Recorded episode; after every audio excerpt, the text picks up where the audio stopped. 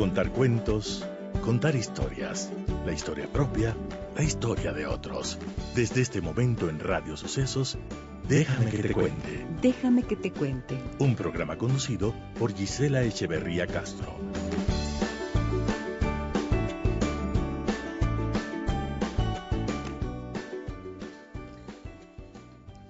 Muy buenos días, amigas y amigos. ¿Cómo están ustedes? Bienvenidas, bienvenidos a nuestro programa. Me alegra tanto reencontrarme con ustedes cada mañana a través de Radio Sucesos 101.7 FM. Les saluda Giselle Echeverría.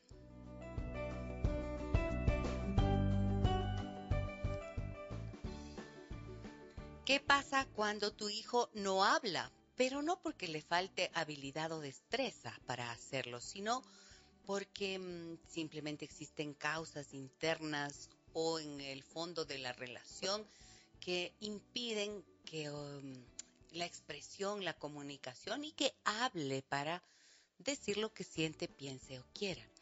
De esto vamos a hablar en esta mañana con el doctor Marco Ruano, terapeuta familiar sistémico.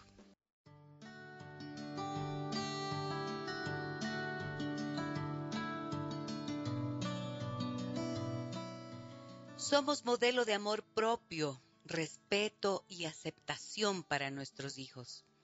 Aprendemos más de lo que vemos que de aquello que nos dicen.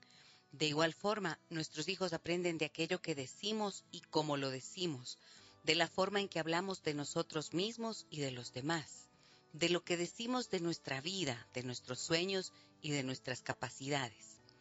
Aprenden de la comodidad con que nos movemos en nuestra piel y del cuidado que le damos o no a nuestro cuerpo, a nuestros sentimientos y a nuestras relaciones aprenden de las decisiones que tomamos y también de las que ignoramos.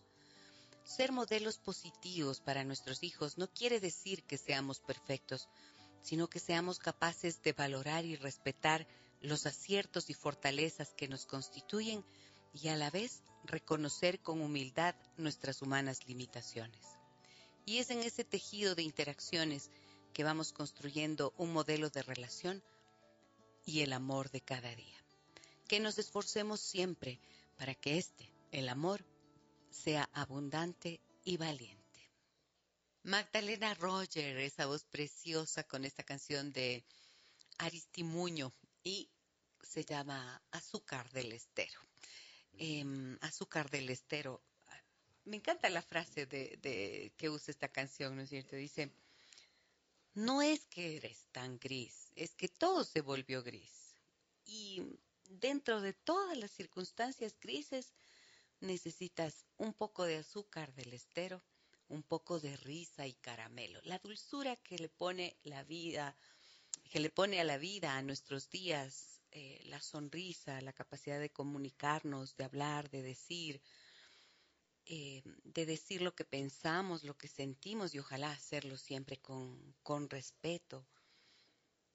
Eh, creo que es parte de esas de, de la posibilidad de endulzarnos, como digo. Bueno, y hablando de hablar, hablando de comunicar, hablando de decir, hoy vamos a conversar, como les decía, con el doctor Marco Ruano sobre qué pasa cuando tu hijo no habla. A ver, al igual que otras habilidades e hitos evolutivos, la edad a la que los niños aprenden el lenguaje y empiezan a hablar puede variar. Y conocer algunas cosas sobre el desarrollo del habla y del lenguaje puede ayudar a los padres a saber si deberían o no preocuparse. Pero a veces yo me he encontrado con niños pequeños que, que me dicen las mamás, no habla, mi hijo no habla. Y yo digo, a ver, no habla, ¿por qué? ¿Qué significa que no habla? ¿No habla o no se comunica? Que son dos cosas diferentes, ¿no es cierto? Los niños hablan con este lenguaje que nosotros conocemos, o pueden retrasarse un poco y esto no quiere decir demasiado, pero hay una angustia por los padres y por las madres para que hablen pronto y que hablen bien.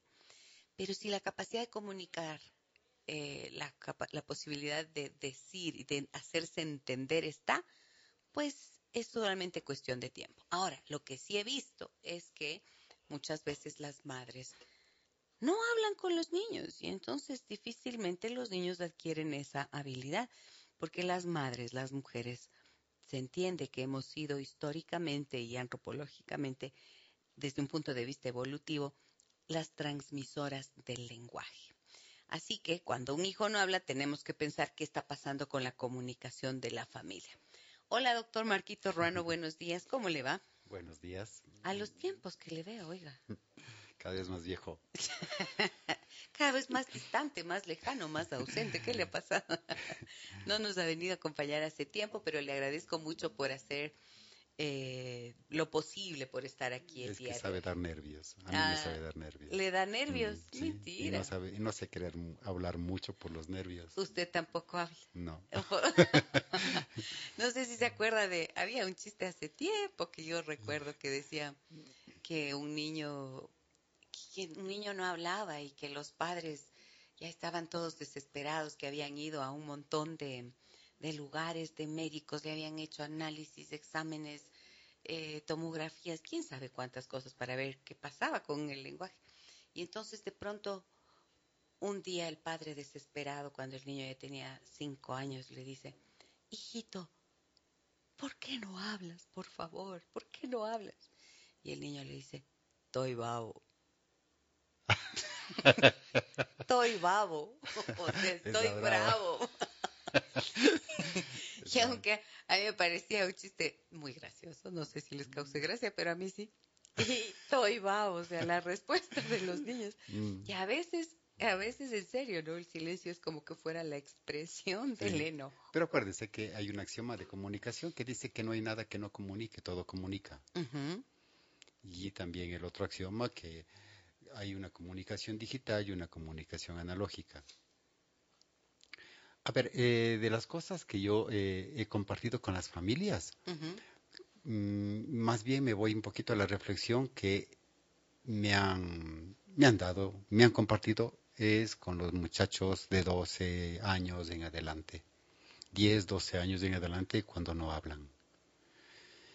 Ahí Sí, y ahí, les digo, mm, oigan, eh, ¿qué es lo que qué es lo que comunica a la familia este silencio de este muchacho, de este adolescente o de este niño? ¿Qué es lo que nos comunica? ¿Desde cuándo es que este muchacho no quiere hablar y qué cosas no quiere hablar? Porque acordarnos también que somos como seres humanos, somos muy selectivos, sabemos con quién ser loros y, o quién quedarme callado.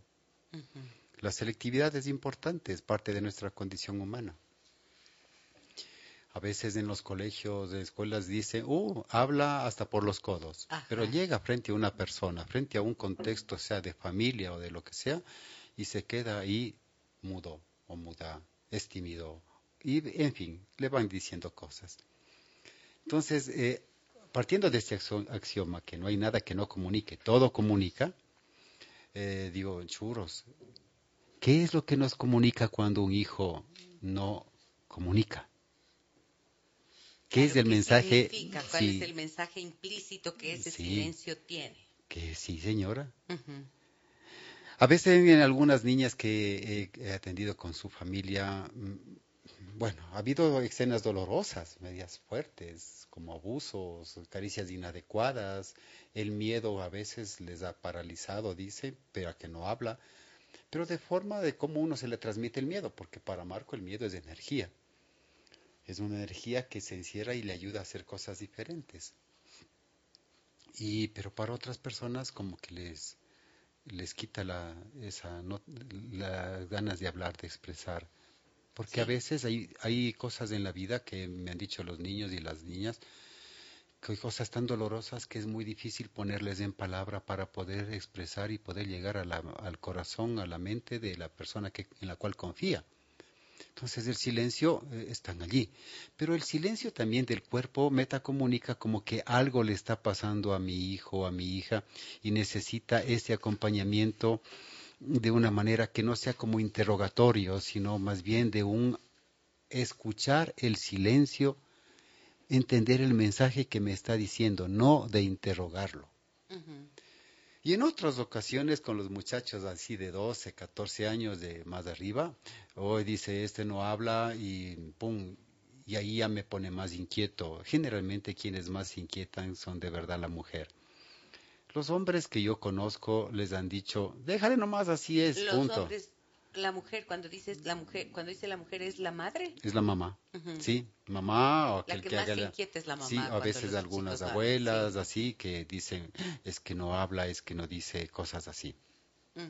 Entonces, eh, voy a decir unas cosas que he aprendido de las familias, pero esto es solamente para un proceso reflexivo mío. Eh, digo, a ver, a ver, oye Marco, ¿cuándo tú dejaste de hablar ciertas cosas con tu mamá? Y también con tu papá. ¿Qué edad tenías? ¿Qué es lo que pasaba en familia? Y a veces me venían cuestiones y memorias a la, de recuerdos.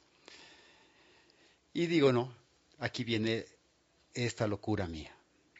Eh, una mujer, cuando le viene el ciclo menstrual, una hija cuando le viene el ciclo menstrual, se puede de alguna manera poner en cuestión, no sé, eh, de- en relación simétrica con su madre, porque le puede decir, oye, yo puedo ser mamá igual que tú.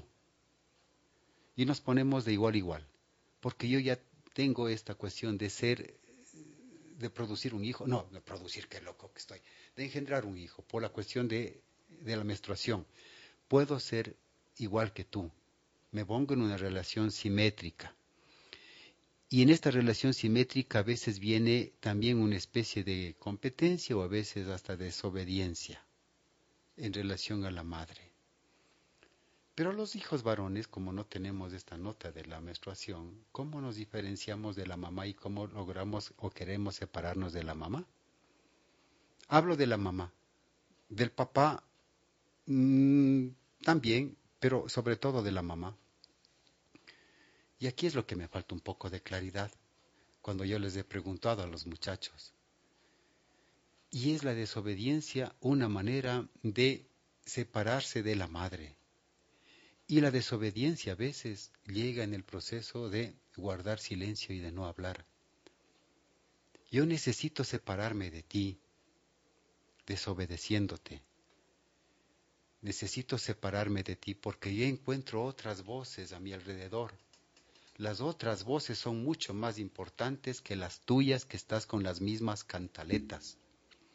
Mm. Las mismas cosas ya me tienen aburrido, etcétera, etcétera. Porque entre desobediencia en la cuestión de género es medio loco. Más permiso se da al hombre que, se- que sea desobediente que a la mujer. Por lo tanto, a veces llegan a consulta más muchachos hombres que son desobedientes que mujeres. Por eso es que mi, me, me voy a este giro. Hablo de aquellas experiencias de compañeros, de chicos hombres que son desobedientes a la mamá. Pero están alrededor de los 12 años para arriba. Y a veces esta cuestión de preocupación de las madres es que mi hijo no comunica, mi hijo no habla. Se encierra, llega del colegio, se encierra al cuarto y no habla. Se conecta con el celular o se conecta con la televisión o con la computadora. Se encierra ahí y créame que no dice ni pío. Y la, lo que yo he escuchado mucho también decir en esa línea es, parece que me han cambiado a mi hijo. Mm. Antes, ¿no es cierto? Sí. Parece que me han cambiado a mi hijo. Antes era cariñoso, conversador, preguntaba todo, decía todo, contaba lo que le pasaba en la escuela. Ahora ni una palabra, justamente. Ahora llega, ¿cómo te fue? Bien, te contesta con monosílabos, bien, Sí. nada y nada más. Y entonces ahí entran en angustia las madres. Y claro, pero ese silencio suele venir acompañado, voy a hablar de aquellas familias que yo conozco y de aquellos chicos que yo conozco, suele venir acompañado justo el silencio cogido de la mano de la desobediencia.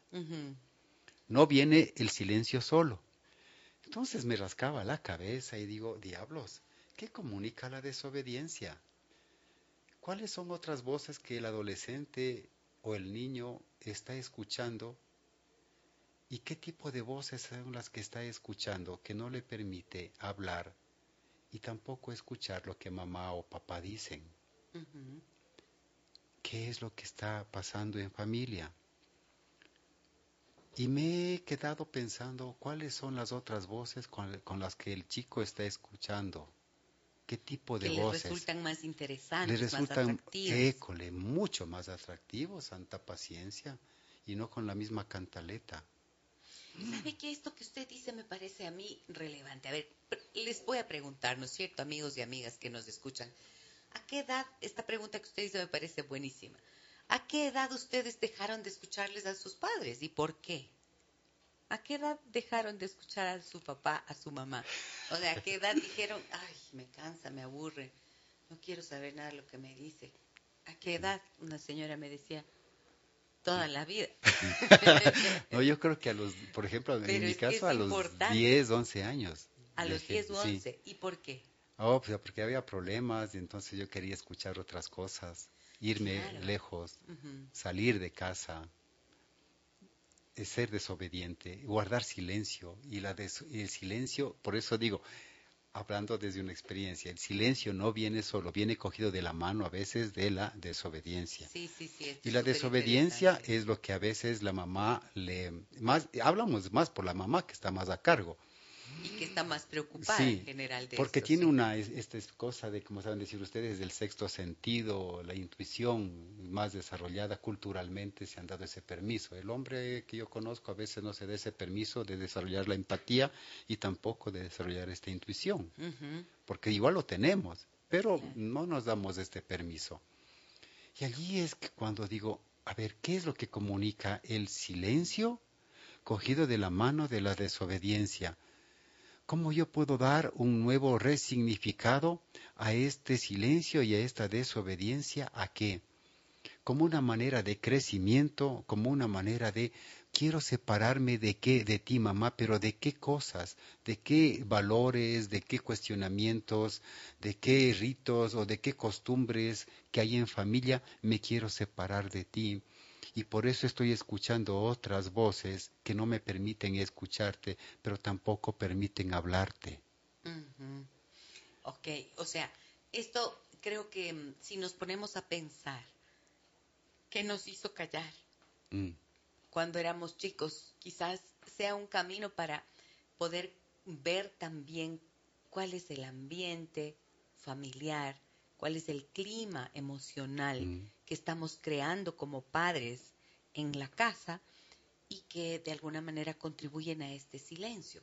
Hace poco me, me, decía una chica en consulta, una muchacha de 14 años, que justamente no la mamá decía, es que no habla, no habla, no dice nada, no sé por qué no me habla, no, no quiere hablar de nada. Y ella me decía, eh, ¿sabes qué me decía? Lo que pasa es que cuando me preguntan, yo no sé qué responder. Mm. Porque me preguntan cosas que no entiendo, me dicen. claro. Y, y, le digo, ¿cómo qué preguntas te hacen? A ver, como para que... Me dicen, por ejemplo, em, ah, me decía esto, que, que le pregunta, están yendo en, el auto así y el papá le dice de pronto, eh, ¿cuánto es 9 por 9? Ella dice 81. Muy bien. Y luego le hace una pregunta de ¿cuál es la capital de Bosnia? Entonces, entonces dice, ahí ya no sé qué responder. O le dice, ¿y Cuenca a qué provincia eh, pertenece? Y dice, y ya me asusto. y ya no sé qué decir. Entonces, en ese... Pues estamos yendo de paseo o de lo que de compras o me estás tomando la lección. O me estás tomando la lección del colegio. Yo tampoco respondería. Claro, no Yo no respondería. ¿qué pues, o sea, ¿qué o sea, sí, o sea, eres mi profesor o mi padre o mi madre. Ajá. O no sé, ¿qué quieres ponerme a prueba de qué? Estás comprobando si he aprendido, si he pasado los años sabiendo o no. Y esa es la misma cantaleta. Mm, yo, yo prefiero no responder y me quedo mudo. Total, es mejor así. Entonces, pero ella dice, yo estoy, me quedo en silencio y me bloqueo. Pero claro, ¿por qué se bloquea? Porque se siente interrogada, lo que usted mencionaba hace un rato, se siente interrogada, siente que le están tomando una prueba. Entonces, esa es una de las formas, esa es una de las formas en la que los padres lamentablemente van creando mm esas barreras, ¿no es cierto? Esos muros de silencio. No es que el niño solamente porque, porque de la nada un día decidió que ya no mm. habla. ¿Es solo con tu mamá o con tu papá el que guarda usted silencio, qué sé yo, Arturo? Mm. A veces. Mm. Y cuando estás con tus amigos, ¿qué tipo de, cómo, qué tipo de diálogo tienes con tus amigos que te permite de verdad conversar? Mm. Ah, pues conversamos de unos juegos que hay en el, en el celular, eh, conversamos de las novias, eh, y en Marco, la cabezota del Marco dice, diablos, tiene 10 años, 12 años, y están con novias. Y otra vez tengo que botarme esa, el significado de novia en un hombre del siglo pasado que soy yo. Ya, novia es para llegar al matrimonio. Ahora dicen novia es por la relación de amistad o de cariño o no sé qué. Lo que antes decíamos enamorado. Enamorado. Pero a los 12 años que iba a estar enamorado. Yo en mi tiempo quería matar todavía pájaros, caminar por el bosque, irme a robar aguacates, no sé, disfrutar de otra manera, pero aquí ya todo el mundo habla tan rápido estas cosas. De las novias, ajá. Y entonces, e, e, entablar un diálogo, una conversación, un coloquio, así sin que no suene como esta cuestión de interrogación o de tomar la lección. ¿Sí? Porque son a veces quizás estas mismas cantaletas. Y allí es que a veces digo, oigan, padres de familia un poco, ¿de qué cosas ¿Cuáles son las cosas que mi hijo o mi hija me está diciendo la misma cantaleta? ¿Cuáles son aquellos temas de diálogo, de conversación que nosotros utilizamos en lo mismo y en lo mismo y que mi hijo o mi hija no permite ya que me hable y prefiero escuchar otras voces?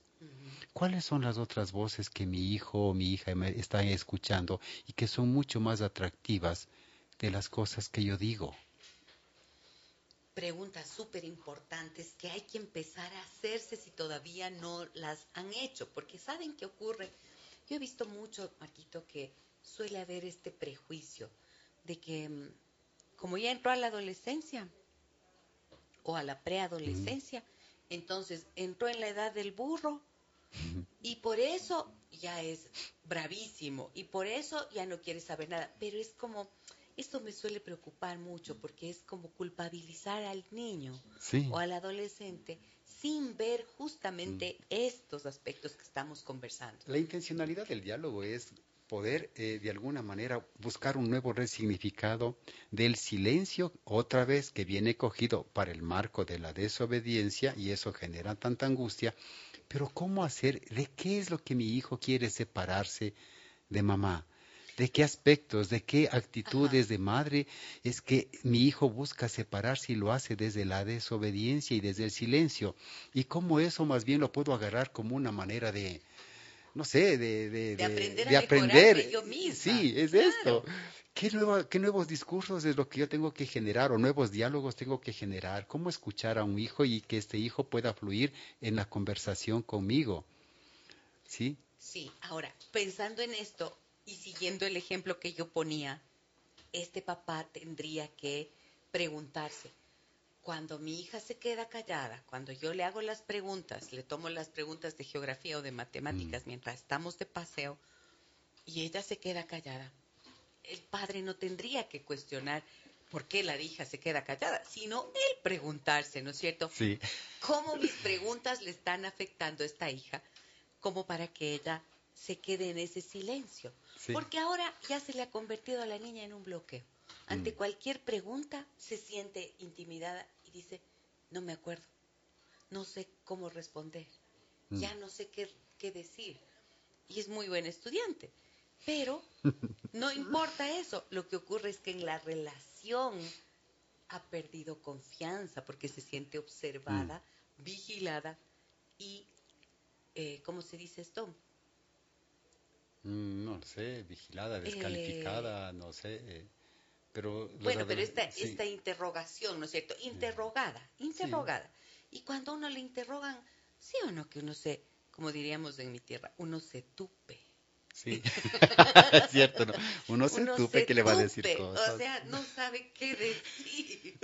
¿Qué me está preguntando? ¿Es para, me mm. estará, será una pregunta trampa? Me estará diciendo algo como para que yo caiga en falta. Estas son las cosas que rompen la confianza. Voy con mensajes que nos llegan al 099 55 6 39 90. Y mm, en Facebook, Teresa Traves me dice, soy asidua de tu programa, déjame que te cuente, cada día aprendo algo. Me alegro mucho, Teresa, gracias por estar con nosotros. Ustedes saben que en Facebook me encuentran como Giselle Echeverría Castro. También estamos en Instagram con este mismo nombre. Y aquí, mm, si ustedes son seguidores, entonces cada día van a recibir el anuncio de que hacemos esta transmisión y pueden escuchar el programa. O como muchas personas me dicen, no te puedo oír en la mañana, pero te oigo en la noche cuando ya estoy desocupada. O a veces dice, te oigo en, eh, en Spotify. En Spotify también tenemos los programas grabados para que ustedes los puedan escuchar. Muy bien. Miren lo que me dicen en el 099 55 6 39 90. Buenos días, queridos doctores. Déjenme que les cuente. Tengo un pequeño de casi cinco años que no habla. Es el niño más callado del mundo. Nosotros como su familia entendemos todo lo que nos comunica, pero ahora que está yendo a la escuela se ha aislado mucho. A menos que sea algo realmente urgente, él habla con la profesora. Por ejemplo, al ir al baño no pide permiso, solo se levanta y sale del aula. Con sus amiguitos a veces hace dibujos. Todos nos dicen que es porque es demasiado consentido, pero no hay tal.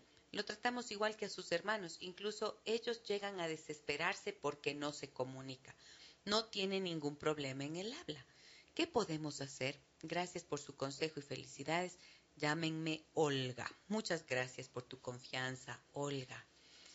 A ver, Marquito. Ay, no sé. Solo cinco años. Solo, tiene. Solo cinco, años. Solo tiene. Híjole. Ay, sí que no sé. O sea, lo que yo estoy pensando es que, mire, em, lo primero que se me ocurre cuando leo el mensaje dice, es el niño más callado del mundo. Mm. O sea, con toda seguridad no es verdad. Esto es una forma de decirlo, ¿verdad? Pero a veces los niños nos escuchan decir cosas sobre ellos y luego responden. Vamos a imaginarnos que el niño, vamos a imaginarnos que, el, niño se llame Freddy. Ya. Como que si yo fuera Freddy. Ajá. Gracias mamá por decir y regar la noticia, tal vez en familia, de que soy el niño más callado del mundo. Gracias por eso. Porque entonces yo no voy a hacer el esfuerzo por hablar y voy a dejar que ustedes interpreten lo que yo necesito. En otras palabras, ustedes me están enseñando de que yo, al quedarme callado, tengo mucho poder y hago que mis hermanos, mi papá y mi mamá, giren a mi alrededor, pero también estoy viendo que yo les estoy entrenando a que ustedes sean unos adivinos. Mientras ustedes me adivinen, yo no tengo por qué hablar, si ustedes adivinan desde lo que yo necesito, yo gano porque no tengo que hacer ningún esfuerzo por pedirlo. Pero si ustedes no adivinan, igual yo gano porque la equivocación no es mía, es de ustedes. Entonces, ah, estoy hablando como que si fuera el niño, Freddy, ¿no? Vamos, entonces, gracias por mm, estar metiéndose en su coco de que yo soy el niño más callado del mundo porque me están entrenando a tener poder desde mi silencio. Y desde mi poder y desde mi silencio hay mucha que, gente que gira alrededor mío.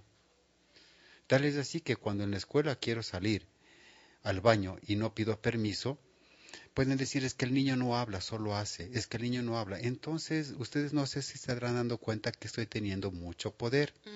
Así es que gracias por este entrenamiento. ¡Ah!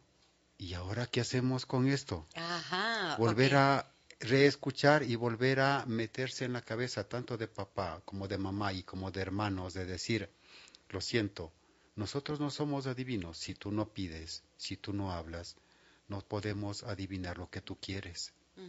Parece que el Freddy quiere un, qué sé yo, parece que el, el Freddy quiere yogur, pero hable hijito y le estoy sirviendo el yogur pero habla hijito y le estoy sirviendo las galletas. Pero estoy adivinando y estoy reforzando, el silencio. El silencio. Entonces, como hablando como que yo si fuera Freddy, les diría eso que acabo de decir. Gracias por entrenarme a tener poder. Cuando ya tenga, sea más grande, tendré conciencia de aquello que me están entrenando, pero ahorita no lo tengo. Solo estoy sintiendo que desde mí, cinco años, tengo a mucha gente que gira a mi alrededor Oye, ese niño sí que es muy pilas, ¿no? Claro. Pero mire, esto, me encanta esta, esta, ¿qué sería? Personificación que acaba de hacer de este niño y en este supuesto diálogo interno. No decimos que los niños estén tejiendo todo ese, ese diálogo. Es una manera de explicar, ¿no es cierto? Al adulto.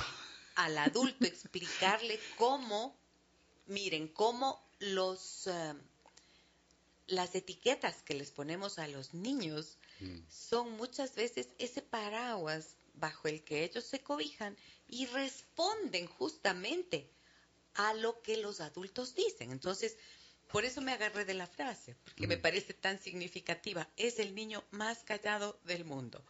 Claramente no, pero desde el silencio, como dice el doctor Marco Ruano, ya le han entrenado para que todo el mundo le adivine. Y tiene a, toda la familia y a la escuela girando a su alrededor. Sí.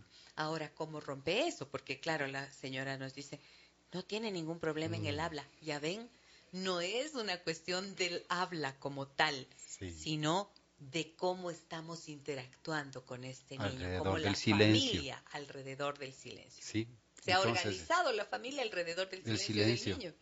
Y quizás mirar otras fortalezas, quizás el dibujo, hacerlo de alguna manera que exprese cosas desde el dibujo. Eh, no lo sé. Mm.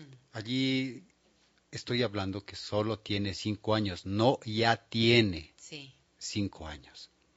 La mamá ya tiene, qué sé yo, 35 o 40 años. La mamá ya tiene. El niño solo tiene cinco años. Y en ese solo tiene, hay que buscar una nueva manera, todos, eh, con los hermanos y la familia, de ir mirando, oigan, ¿qué nos está comunicando este silencio de nuestro hijo? ¿Cómo así nosotros estamos girando alrededor de nuestro hijo? Ya lo hemos hecho ver por un terapista del lenguaje, de las cosas, y nos dicen que no tiene eh, problemas tal vez, o si tiene algún problema, pero busquemos diferentes alternativas, terapista del lenguaje, ¿Qué es lo que nosotros estamos metacomunicando a nuestro hijo cuando le servimos cosas o jugamos a hacer a su divino? ¿Cuál es el riesgo que nosotros tenemos? El hecho de que estamos girando alrededor de él y solo tiene cinco años. ir revisando esas, nuestros comportamientos, nada más. Ir revisando qué estamos haciendo para contribuir a sostener este comportamiento. Esto implicaría conversar, dialogar entre todos, incluido el niño. Y ponerse de acuerdo. O sea, es que a veces se piensa que un niño de cinco años no entiende las cosas. O sea, más allá de lo a mí me, sorprende mucho esto, como a veces hay como esta idea, como es chiquito, entonces no se da cuenta. Mm.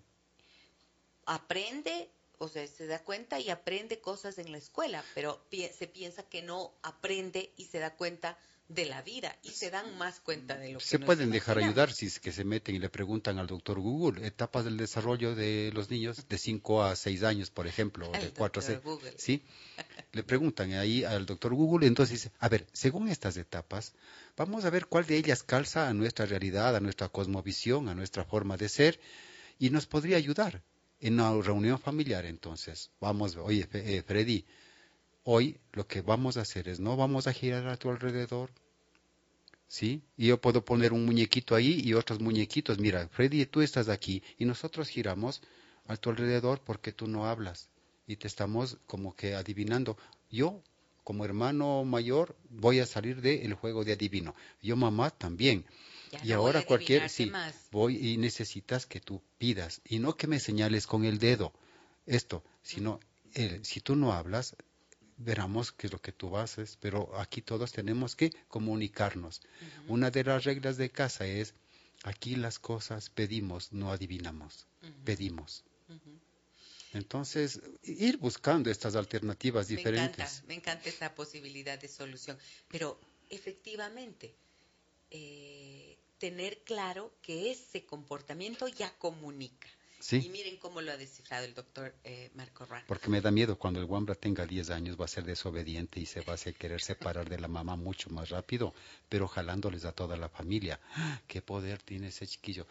Señora, puede ser que yo esté equivocado. Le ruego tener la paciencia, pero solamente no es para generarle ansiedad, es para generarle curiosidad. Y desde la curiosidad suya y desde el instinto de mamá, quiero que usted se deje guiar desde el amor, pero sobre todo desde el instinto, y poner desde el instinto a funcionar nuevas formas creativas de relacionamiento.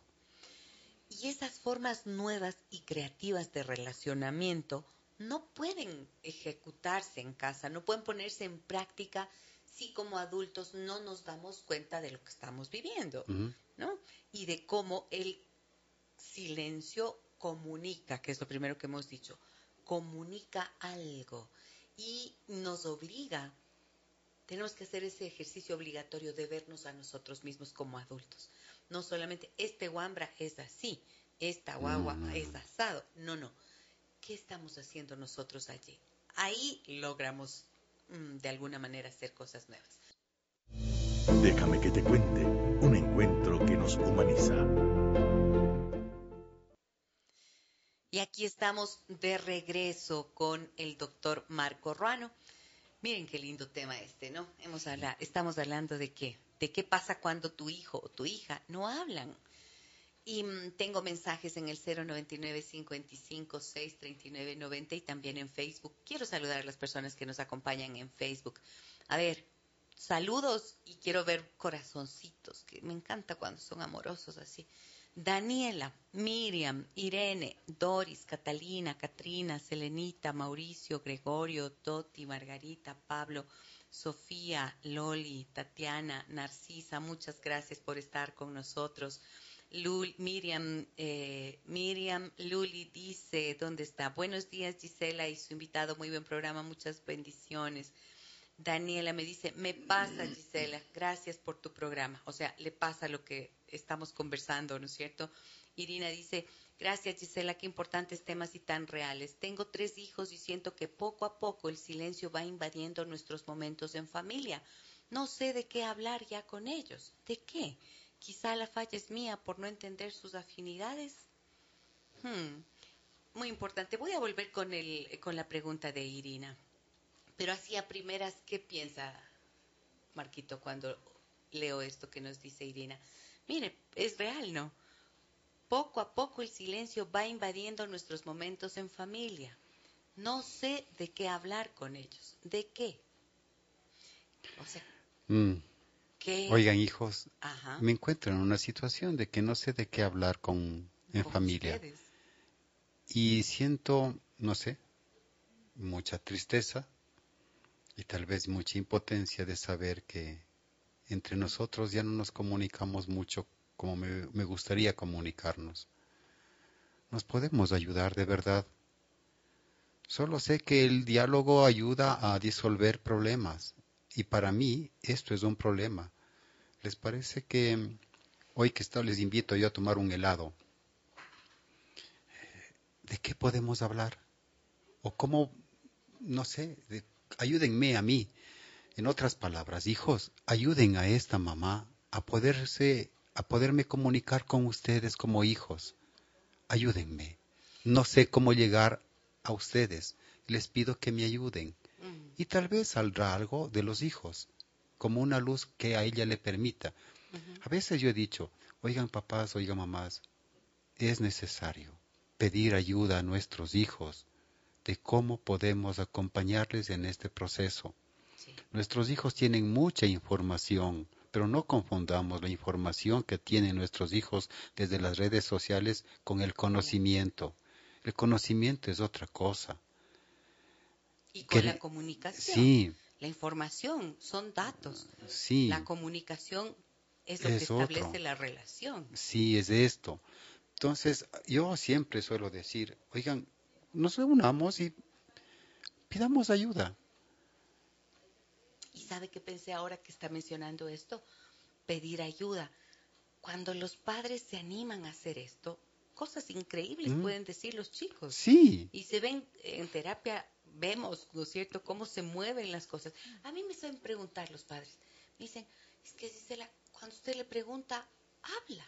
Y le digo, pero claro, para eso estamos. Pero ¿qué hace falta? ¿Por qué los chicos pueden hablar en terapia y por qué no hablan con los padres?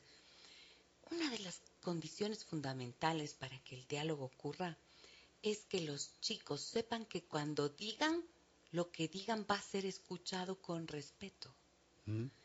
que no van a caerles inmediatamente la mamá o el papá para juzgarles o para sancionarles o para darles el sermón, la cantaleta que usted decía. Sí, porque en terapia no se... No mm, juzgamos. Sí, pero tampoco se...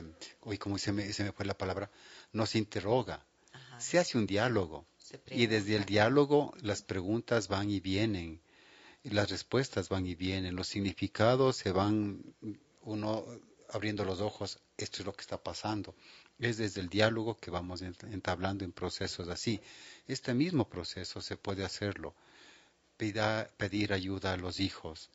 Cuando los hijos entonces ven que papá o mamá piden ayuda y decir y se van comprometiendo en algo por más simple que sea, el diálogo va funcionando. El problema es que a veces eh, pido ayuda, pero poniendo tal vez como una especie de interrogatorio, poniendo Muchos chiquillos me han dicho a mí, vea, yo me guardo silencio porque no quiero que me metan en los líos. Mi mamá, dame viendo el celular de tu papá, qué es lo que está escribiendo. Eh, tú que sabes hacer esto, eh, ver las claves. O sea, no, no, no, no quiero que me metan en sus líos.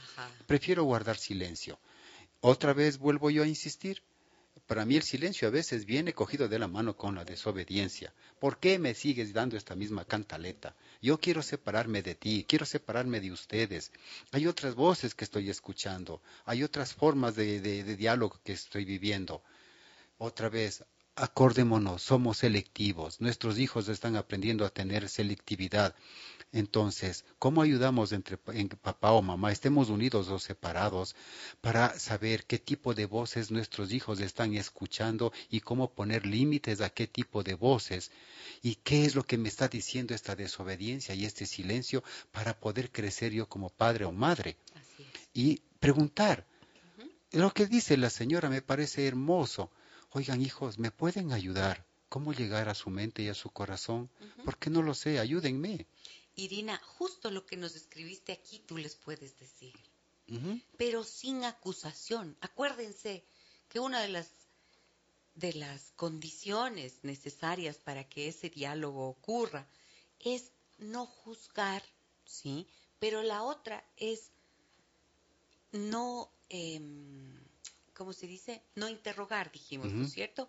Y que cuando vas a decir, no acuses no juzgar, no interrogar y no acusar. O sea, no ir a decir, por ejemplo, que es tan clásico. Claro, es que ustedes siempre metidos en el teléfono, yo a mí me dejan solita con mm. todo. Esas son cantaletas, mm. esos son reclamos, esas son acusaciones que lo único que hacen es interrumpir la posibilidad. A veces ha ayudado a los adolescentes y a las familias cuando se ponen, nos enfrascamos en el problema, pero recordemos que tras un problema hay una necesidad. Lo que no clarificamos son aquellas necesidades no dichas, porque nos enfrascamos en el problema. El problema es, a cada ustedes vienen del colegio y se meten a su cuarto y se ponen a hablar por celular y se estoy enfrascando en el problema. Tras ese problema, ¿cuál es mi necesidad? Oigan, cuando ustedes vengan del colegio, mi necesidad es no, se, no hagan el diálogo desde el problema, sino desde mi necesidad. Entonces empieces tal vez, tal vez ayudará cuando empiecen diciendo mi necesidad. Cuando ustedes llegan a casa, mi necesidad es que tal vez me saluden con cariño. Mi necesidad es que me hagan saber que soy importante para ustedes con un abrazo.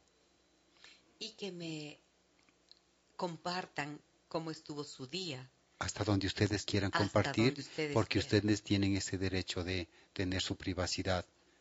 Pero yo estoy diciendo sobre, desde mi necesidad como papá o como mamá.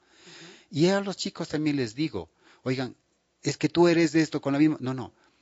Desde mi necesidad como adolescente, como de 12, 14, 15 años, mi necesidad es ta, ta, ta a nivel económico, a nivel de tiempo libre, a nivel de, de, mis amigos, a nivel de mis gustos musicales, a nivel de, privacidad. Incluso de mi tiempo dedicado a redes sociales, a cambiar y a compartir, porque ese es un entorno de socialización natural de la generación actual. Entonces el silencio a veces viene cuando las personas nos enfrascamos en el problema, pero no decimos nuestras necesidades. Muy bien, tengo varios mensajes, Marquito. A ver, me dicen, buenos días, Gis, excelente tema, felicidades, por favor que mi mensaje sea anónimo. Tengo un hijo adolescente de 14 años. Él se ha alejado mucho de su padre. Conmigo todo es normal ha cambiado mucho. Quiere estar solo en su habitación hablando con sus amigos. Creo que es porque mi esposo es muy estricto, pero jamás le hemos levantado la mano. En los paseos familiares saca sus audífonos y es, es su mundo, y está en su mundo, y nosotros a un lado. ¿Qué podemos hacer? Muchas gracias. Mariela, vamos a ponerle de nombre, ¿ya? Mariela. Gracias por tu mm. confianza, Mariela. A ver. Eh, ¿Qué hacer? Uy, no lo sé. No, o sea, yo creo que ahorita con lo que hemos hablado hay algunas pautas claras, ¿no es cierto? Pero obviamente, siempre lo digo, lo que nosotros conversamos en este programa, lo que yo suelo hablar con ustedes en el programa, esto no reemplaza, por supuesto, la posibilidad de una consulta y de un espacio terapéutico. Nunca lo reemplazará, jamás. lo que hablamos acá es, eh, reflexionamos en voz alta, digo yo, para poder em, quizás darnos cuenta de algo que hay que mejorar. Pero a ver, eh, ¿qué dice? Ha cambiado mucho, quiere estar solo en su habitación hablando con sus amigos, se ha alejado mucho de su padre. Bueno, yo he visto, Marquito, he visto mucho que en la adolescencia, me gustó tanto la frase que usted usó ahora, viene el silencio acompañado de la desobediencia. Pero la, la, palabra obediencia hemos dicho varias veces que es peligrosa, ¿no es cierto? Mm. Porque exige que los hijos hagan algo, mm, venga de quien venga y como venga, entonces eh, suele ser a veces peligrosa. Así es. Pero cuando hablamos de, en este sentido, en este contexto, ahora, lo que estamos diciendo es, este hijo, esta hija, cuando llegan a la adolescencia, van a dejar de escuchar la palabra de los padres porque muchas veces están hartos de oír cantaletas o de oír imposiciones o del autoritarismo o de madres que solamente dan órdenes a gritos, por ejemplo. ¿No? Eso yo he visto mucho. Pero también hay, un miedo. Por lo mismo, entonces el miedo, el mm. miedo que hay, esto genera temor. Y al mm. principio, hasta cuando son niños, desde el miedo pues acogen y hacen lo que mm. los padres dicen, pero llegan a la adolescencia y este sentido de que soy diferente hace que ya empiecen a cuestionar internamente y empiezan a criticar y se callan, pero internamente dicen, pucha, estoy cansado del grito de mi mamá o estoy cansado del rigor de mi papá. A este veces no lo dicen, solo lo sienten y lo actúan como mm. encerrándose y en el silencio. Decir, no, voy a, vamos a imaginarnos que este hijo se llame Lucas. Como que si fuera Lucas. Oye, papá, prefiero escuchar mis audífonos a que me digas solo con tu mirada, otra vez con tus audífonos y no me escuchas aquí, estás como que estás viviendo en otro planeta, que no somos tu familia. Nunca me dices eso, solo con tu mirada sé que me estás diciendo.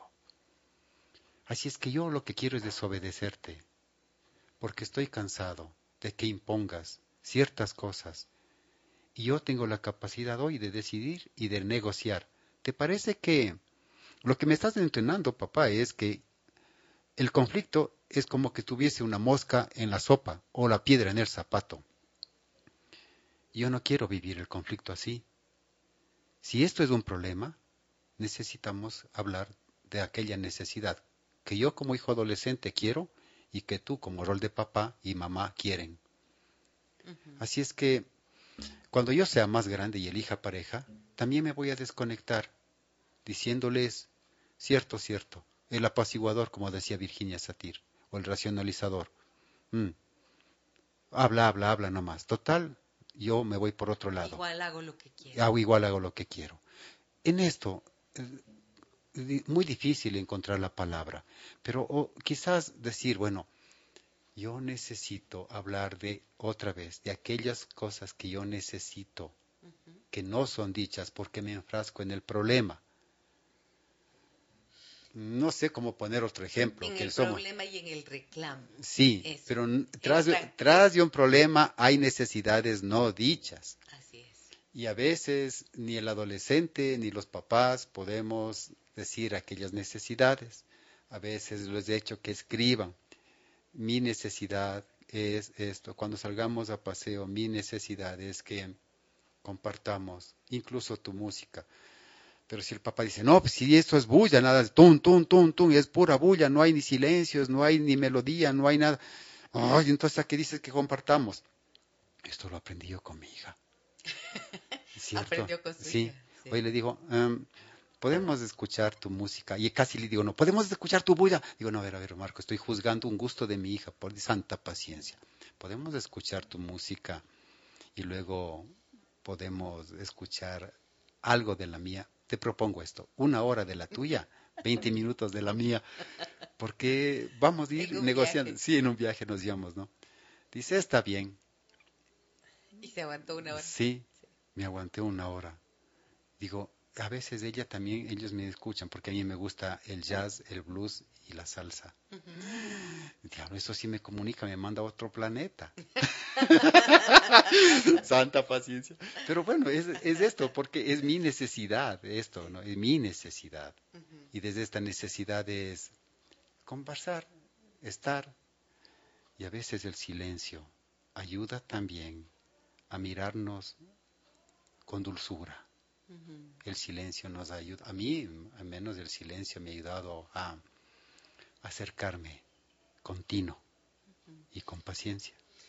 Sabe que una cosa que es eh, hermoso de lo que acaba de decir, que el silencio no tiene que ser amenazante cuando sentimos, cuando nos sentimos cómodos, a gusto en la relación, mm. ¿verdad? Mm. Cuando la relación está bien, entonces mm, sabemos que hay momentos para conversar, comunicarnos, y a veces momentos para hablar de cosas tristes o dolorosas y otros momentos para hablar de las alegrías, otras veces para hablar de cosas que son sencillas, cotidianas, no demasiado profundas, pero hay otros momentos también para guardar ese silencio mm. en el que uno puede estar silencioso y punto. Y no está, no tendría que ser amenazante si tienes la tranquilidad de saber que en los otros espacios te puedes mover con esa tranquilidad, ¿no es cierto? Sí. O sea, el silencio forma parte de nuestras vidas también. Necesitamos. Ahora que contaba lo de la música de su hija, yo me acordé eh, cuando mi hija tenía unos 15 o 15 años, creo, o 16, 16. Eh, fue el boom de Juanes, mm. ¿no? Y entonces escuchaba ella Juanes a toda hora, en todo momento y en todo lugar a tiempo completo. Menos mal que era música que a mí también me gustaba. Pero mm, me acuerdo que, yo le, le, dije una vez, hija, ¿no será ya hora de que cambies un poquito la música? Y me dice, ¿por qué? ¿Por qué tengo que cambiar? Tú escuchas la tuya, yo escucho la mía. Le digo, sí, pero como que ya cansa tantas horas de la misma, de lo mismo y de lo mismo todos los días. Me dice, y ella me propuso, ¿no? Me dice, hagamos un rato. Cuando estamos cada una en su habitación, entonces cada una oye su música. Cuando estemos en la comida, entonces cada día ponemos una, una de las dos pone la música propia. Ok. me hizo una propuesta, una chica de 16 años, pero no me habría hecho mm. la propuesta si yo no me animaba a decirle, porque en mm. serio ya me cansaba tanto. Sí. Entonces creo que a veces pensar en tenemos que hablar es como hablar de cosas súper así como de una desde una postura de mucha seriedad no, en realidad la cotidianidad a veces, a veces toca bajarse uno desde el rol de padre o madre, bajarse un poco, ¿no? Yo, este muchacho diría, bueno, gracias a pesar de que quizás no te quieras comunicar con papá, pero estás en familia. Aún papá puede sentirte con la mirada y con el corazón, y tú puedes sentirle con la mirada y el corazón también. Y sé que mamá, desde el silencio, hay un amor en donde quisiera que las cosas fluyan. Gracias por estar todavía allí porque hay esperanza de que algo nuevo pueda hacerlo desde este silencio y desde esta desobediencia. Quizás podemos encontrar y negociar de qué manera quieres separarte de papá y de mamá, de qué quieres, de qué modelos o de qué valores o de qué, no sé, quieres separarte de papá y de mamá y qué quieres conservar de ellos también. Y mm, bueno, es que cuando le oigo me, me, da emoción porque son, son palabras que surgen desde el amor y desde la generosidad. Y decimos que amamos, pero el decir que amamos a los hijos y que amamos en la casa, en la familia, a nuestros seres queridos, tiene que traducirse en eso, en esta posibilidad de expresión de formas distintas y muchas veces incorporando este lenguaje mm. que acaba de modelar el doctor Marco Ruano. Porque el amor también se puede negociar, no sé si la palabra sea la adecuada, ir, el amor no es como una cosa fija, el amor va creciendo de acuerdo a las edades que uno va teniendo. Y va cambiando. Y va cambiando, el amor va cambiando. Se conserva la palabra amor, pero con diferentes matices, con diferentes cambios, de acuerdo a la edad que uno va teniendo. El amor para un adolescente no es lo mismo que el amor para una persona de 50 años que sienta hacia una persona hacia otra, hacia los hijos, hacia los nietos, lo que sea. El amor va cambiando. Es el amor, pero tiene esos cambios. Y en esos cambios uno hay que estar atento no decir, creo que mi hijo ya nos dejó de amar. No, no, no, no. Hay un amor en silencio y ese amor en silencio es la esperanza que todavía uno puede negociar desde, desde el problema, pero diciendo las necesidades, no enganchándose en el problema. El doctor Marco Ruano tiene que irse ahorita porque tiene obligaciones familiares que cumplir. Le agradezco tanto por haber venido. Gracias por su generosidad. A ustedes, de verdad.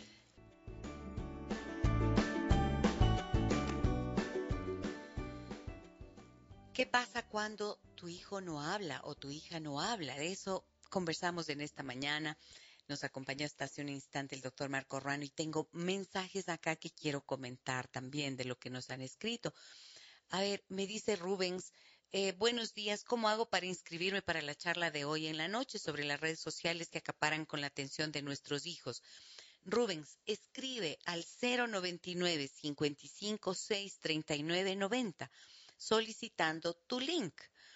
Em, también podríamos aquí en esta, en la página, en la, en el muro, André, podemos publicar el link de tal forma que las personas que quieran inscribirse puedan hacerlo directamente allí. En el 099 55 6 39 90 también pueden obtenerlo, ¿ok? Em, ¿Qué más me dice? Irene dice muchas bendiciones, excelente programa, muchas gracias. Patricia dice saludos, bendiciones, excelente programa. Gracias a ustedes por su, por su, por su cariño, por su aprecio, por su valoración de este espacio. Me dicen por aquí, a ver, buenos días, hace algún tiempo le escucho y son muy buenos sus temas. Le cuento que tengo una hija de 16 años que es muy callada. Después de la la panadería, ah, perdón, de la pandemia, debe decir, ¿no es cierto?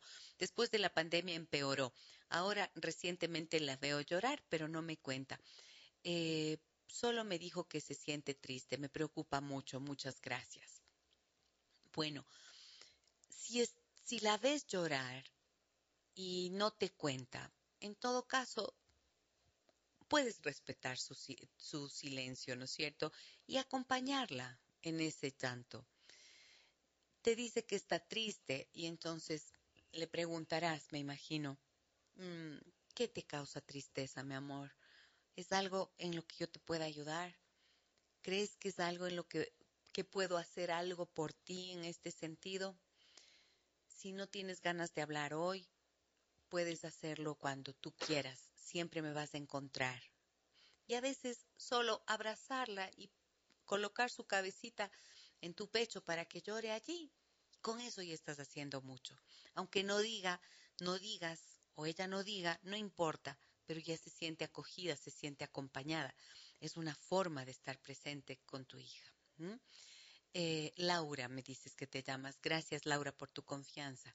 Buenos días, Gisela y Marco. Me dicen qué gusto escucharles. No decir mi nombre, por favor. Quiero contarles que a los 10 años más o menos, mis padres me dijeron que les cuente todo lo que me pasaba. Un día jugando con mis primos hicimos una travesura y yo les conté a mis papás. Mis primos se enteraron y me dijeron que era una chismosa y que por mi culpa mis tíos les hablaron. Me dijeron que ya no les cuente nada porque ya no iban a jugar conmigo. Por esa razón dejé de hablar con mis papás de eso y me volví silenciosa. No me gustaba, pero lo hice para seguir jugando. Por otro lado, en el ámbito laboral, conocí muchos casos de niñas y niños que perdieron la habilidad de comunicarse porque sufrieron de abuso sexual y psicológico. Después de un gran trabajo fue posible liberar algunas palabras y emociones. Sin embargo, estos recuerdos siempre me conmueven. Gracias por su atención. Gracias a ti, gracias a ti, Alicia, te voy a decir, por eh, tu confianza y por compartir lo que tú has vivido, por compartir este pedacito de tu historia. Claro, las voces potentes de otros lados pueden silenciar, ¿no es cierto? Y desgraciadamente, cuando hay experiencias de abuso sexual, efectivamente, lo primero que el abusador le dice al niño o a la niña es, cuidado vayas a decir esto a alguien, cuidado vayas a decir, porque entonces se van a enojar contigo y de esa manera instala la culpa en el niño o la niña de quien está abusando. Mm, pero fíjate que lo que tú estás contando, Alicia, hablas de, de que en tu confianza la travesura, le contaste la travesura a tus padres y tus padres eh, finalmente terminaron reclamando y eso les cayó a tus primos y entonces te dijeron que eras chismosa. Claro, qué dilema, ¿no? Para una niña de 10 años decir, saber qué es lo que debo contar y qué es lo que no debo contar, hasta dónde debo decir y hasta dónde no debo decir. Pues hay que enseñarles que aquellas, aquellos comportamientos, hay que decirles a los niños que aquellos comportamientos que le ponen en peligro siempre serán algo que puede ser relevante, que compartan con los padres. ¿No es cierto? De esa manera les ayudamos. Si alguien actúa de forma inapropiada contigo, te genera un malestar, eso te hace sentir incómodo o incómoda, siempre cuenta conmigo, dímelo porque yo te voy a creer. Y em, y que lo que tú digas no va a ser usado nunca en, tu, en su contra. O sea, los padres tienen que estar seguros de que la información, las cosas que los niños confían, los adolescentes nos confían, nunca, nunca va a salir de su boca. O sea, así se genera la confianza. Cuando garantizamos la reserva, cuando garantizamos que seremos capaces de apoyar y de manejar esa información, esa comunicación que nos están dando. ¿ok? Me dicen por aquí, favor en anonimato. Buenos días, maravilloso programa. Tengo un caso que sucede con mi esposo y mis hijos. Justo ocurre el tema del juzgar. Mis dos hijos conversan sobre la música y cantantes actuales y justo ahí empieza la crítica.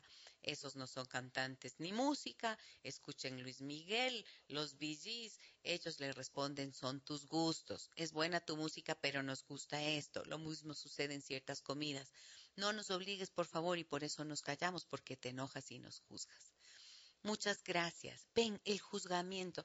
Claro, pues, o sea, yo también soy ochentera y de los, de los uh, me acuerdo y de Luis Miguel le amo y de toda la música que podía haber escuchado en mi adolescencia.